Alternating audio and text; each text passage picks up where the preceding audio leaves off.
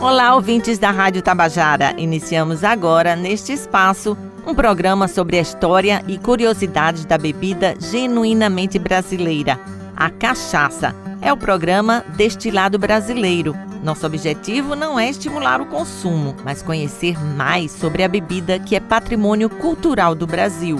Eu sou Rosa Aguiar e juntos vamos saber mais sobre esta bebida que está, como uma raiz, ligada à história do Brasil.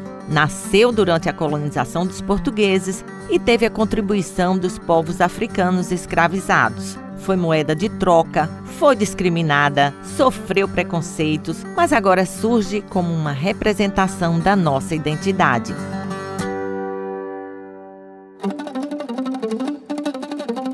Você sabe que a cachaça é produzida com caldo de cana-de-açúcar, certo? Mas você sabia que a cana não é originária do Brasil? Pois é. Neste primeiro episódio, vamos saber de onde veio a cana-de-açúcar. Ela foi levada para a China e para a Índia, onde encontrou um solo fértil para a sua plantação e para a sua produção. Como nasceu a cachaça? Quando se instalou o primeiro engenho, já houve essa intenção de fazer essa produção de aguardente. Falar sobre alguns mitos que circulam em torno dela, como eram os primeiros engenhos. Mas o que de fato fez com que Portugal estabelecesse um processo de colonização foi a partir de uma cultura do engenho. E a força deles na economia do país e do nosso estado. Tudo isso conversando com especialistas e pesquisadores.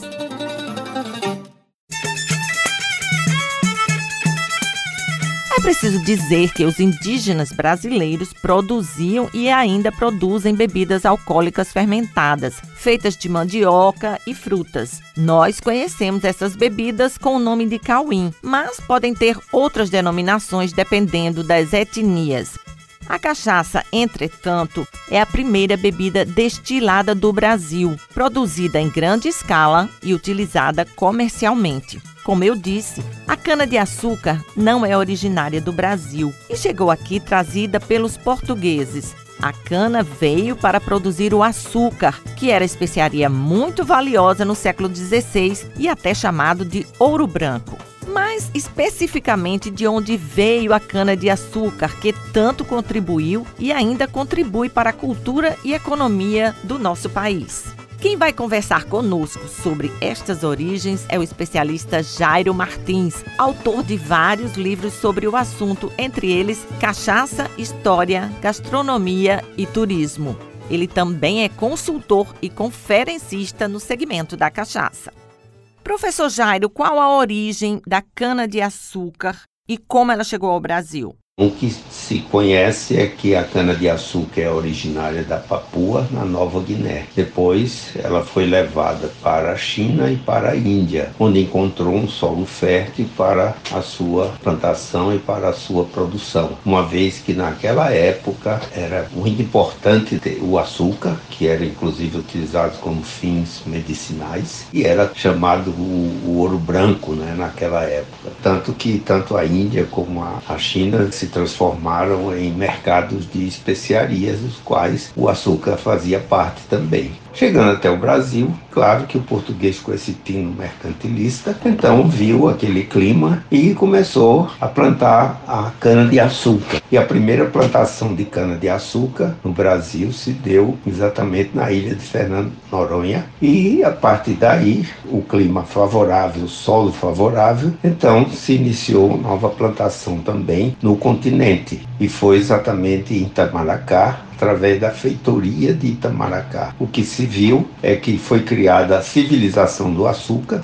A cana-de-açúcar fez parte desse desenvolvimento socioeconômico e cultural mesmo, né, do nosso país. A cana-de-açúcar chegou aqui no Brasil pelos portugueses, que queriam explorar esse tino, queriam explorar esse mercado grande, e na realidade eles conseguiram, já que o Brasil virou exportador de de açúcar para a Europa e outras regiões também. Em resumo, a cana-de-açúcar veio da Papua Nova Guiné, foi plantada na Índia e na China. As da Índia, os portugueses tiveram essa iniciativa de plantar no Brasil, né? E aqui encontrou um clima favorável, solo favorável, e o Brasil se tornou o maior produtor de açúcar do mundo.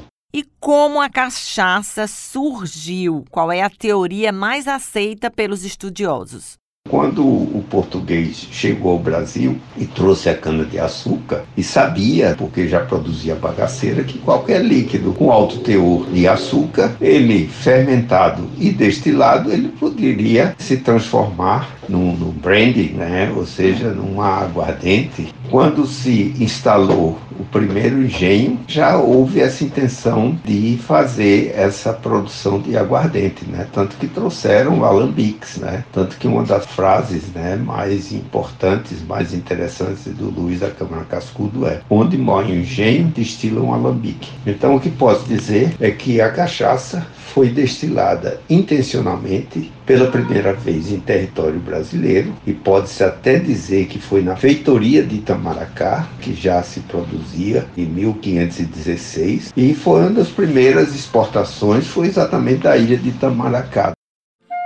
Como vocês viram, o açúcar foi a primeira grande riqueza econômica, agrícola e industrial do Brasil. Para se ter uma ideia, o ciclo da cana-de-açúcar começou no início do século dezesseis. Segundo informações que eu apurei no mapa da cachaça do Ministério da Agricultura, em mil quinhentos e oitenta e cinco já existiam no Brasil cento e noventa e dois engenhos de açúcar e em mil seiscentos e vinte e nove já eram trezentos e quarenta e nove. O açúcar e, consequentemente, a cachaça sempre foram produzidos nos engenhos, que, além desse universo rural literário, também tiveram um papel fundamental na construção da identidade brasileira. É como se a bebida exalasse o aroma nacional. O professor da pós-graduação do mestrado em desenvolvimento regional da Universidade Estadual da Paraíba, Luciano Albino, é autor do livro Engenho de Cana-de-Açúcar na Paraíba, por uma sociologia da cachaça, resultado de sua tese de doutorado, e ele conversou com a gente. Professor Luciano, qual foi a importância dos engenhos no início da colonização do Brasil? Naquele período da colonização do século dezesseis, no século dezesseis, os portugueses estavam preocupados era com a descoberta de pedras preciosas, principalmente ouro e prata. E do ponto de vista comercial, o lugar que era destaque naquele momento era o comércio a partir do Oceano Índico com as Índias, com a Índia principalmente. Agora, tendo em vista essa não só descoberta no sentido de ver primeiro, mas de tomar posse de um território tão grande como foi o Brasil, os portugueses precisavam se fixar aqui. Num primeiro momento houve aquela exploração do pau-brasil, mas o que de fato fez com que Portugal estabelecesse um processo de colonização foi a partir de uma cultura do engenho para a produção de açúcar, que era um produto extremamente disputado, valioso na Europa da Idade Média. Então a gente pode dizer que de alguma forma a A cana-de-açúcar e mais ainda essa cultura do engenho, que envolve não só a produção, mas um estilo de vida em torno da casa grande, aquelas relações patriarcais, do latifúndio, da escravidão, como bem nos ensinou Gilberto Freire, isso se deu a partir da instalação de um modelo de produção e de exploração da terra a partir dos engenhos. E que em vários momentos da nossa história, em vários períodos econômicos, mesmo a cana-de-açúcar não sendo mais tão importante como foi nos dois primeiros séculos, mas a gente pode dizer que ainda hoje, quando nós falamos em cana-de-açúcar, a gente fala em uma importante atividade econômica e social e cultural brasileira. E que isso diz respeito também, num primeiro momento, ao açúcar, mas como uma atividade secundária, produzida, digamos assim, a partir dos engenhos, a cachaça.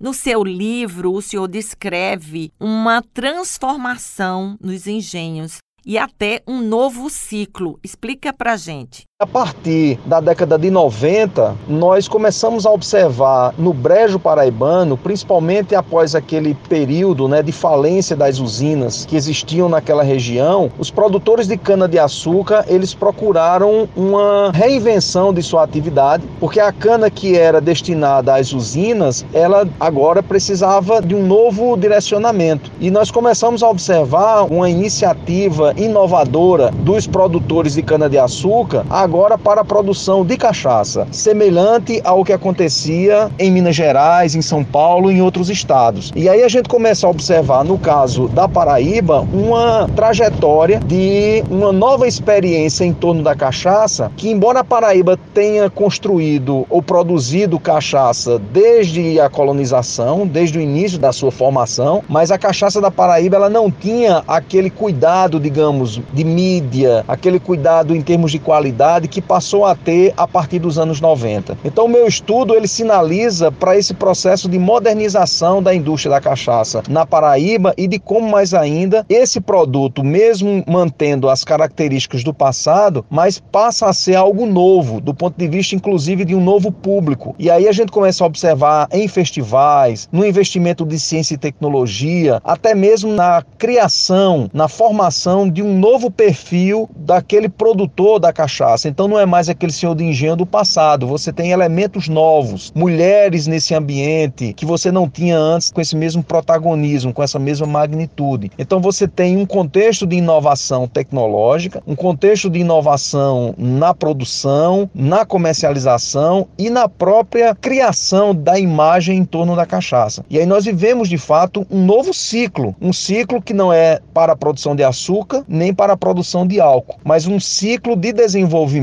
em que coloca a Paraíba como uma das principais áreas de produção de cachaça de qualidade do país. Isso é um, um destaque que traz outros elementos favoráveis na parte do turismo, na parte de produção do conhecimento. Nós temos as nossas universidades, por exemplo, a Universidade Estadual da Paraíba, que eu faço parte, nós temos laboratórios, tanto em Catolé do Rocha, quanto em Lagoa Seca, quanto em Campina Grande, desenvolvendo estudos em relação à melhoria da qualidade da cachaça. Então, na Paraíba, a cachaça deixa de ser aquele produto que a gente pode considerar periférico. O bebedor de cachaça antigo era aquela pessoa que vinha de uma camada social menos favorecida, e você passa a ter agora um novo consumidor, consumidores das classes A e B, mas que também passa a ser esse produto objeto de investigação, de pesquisa, de investimento, para essa ideia de você ter outros olhares sobre essa bebida. Então, ela se valoriza no campo simbólico, ela se valoriza no campo econômico e ela coloca a Paraíba como destaque em relação à produção desse produto cultural, vamos dizer assim. Então a cachaça ela está num novo contexto de valorização e que é bastante oportuno esse movimento de aproximação do setor privado com o setor público para a valorização da cachaça. A Paraíba é um grande produtor de cachaça de alambique. Aqui no nosso estado, nós temos até a capital da cachaça, que é a Areia, na região do Brejo. Temos também duas associações de produtores muito importantes para o setor.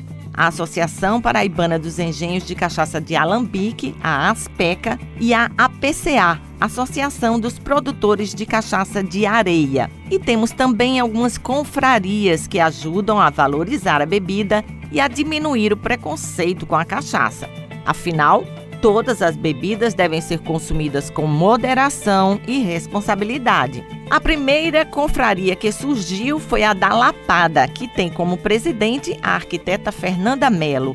Tem ainda a Confraria Paraibana da Cachaça, cujo presidente é o engenheiro Maurício Carneiro, e a Academia da Cachaça, que tem como presidente o tabelião Germano Toscano de Brito. Eu faço parte da última, da Academia Paraibana da Cachaça, numa cadeira em homenagem à pintora Tarsila do Amaral. Você sabia que entre mil novecentos e vinte e mil novecentos e vinte e dois, Tarsila, que morava em Paris, promovia festas e reuniões e servia a cachaça brasileira?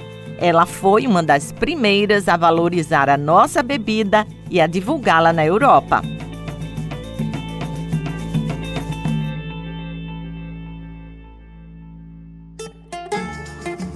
começa nesta sexta-feira, três de novembro, e vai até domingo, dia cinco, aqui em João Pessoa, o Brasil Cachaças. Vai ter seminário, rodada de negócios, feira das cachaças, encontro das mulheres da cachaça, concurso de drinks, atrações culturais. O seminário será no Sebrae e a feira com muitos expositores do Brasil inteiro será no sábado e no domingo no Espaço Cultural. E quem conta mais sobre esse evento e faz um convite é a idealizadora Fernanda Melo. A feira esse ano vai trazer mais de cem rótulos de cachaça em todo o Brasil. Os ingressos sociais têm um valor de dez reais mais um quilo de alimento. Lá dentro a gente tem oficinas científicas, que são chamadas de Lapadas de Ciências, com professores renomados da universidade. Praça de alimentação fantástica, uma cachaçaria Senac, com oficinas de drinks e um concurso de drink que move todo mundo, além de shows de Luquete, de Lucas Veloso e finalizando com um flash mob dos corais do maestro Eduardo Nóbrega. Imperdível, Brasil Cachaça dois mil e vinte e três.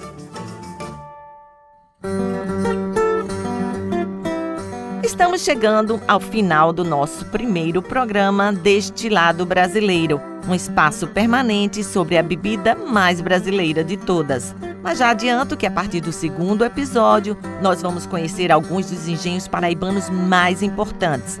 Fomos até a cidade de Bananeiras, no Brejo, saber mais sobre o engenho Goiamunduba, que produz a famosa cachaça rainha. O programa está imperdível. Acompanhe o Destilado Brasileiro aqui na Rádio Tabajara, sempre às quartas-feiras, às dezessete horas. Até nosso próximo encontro.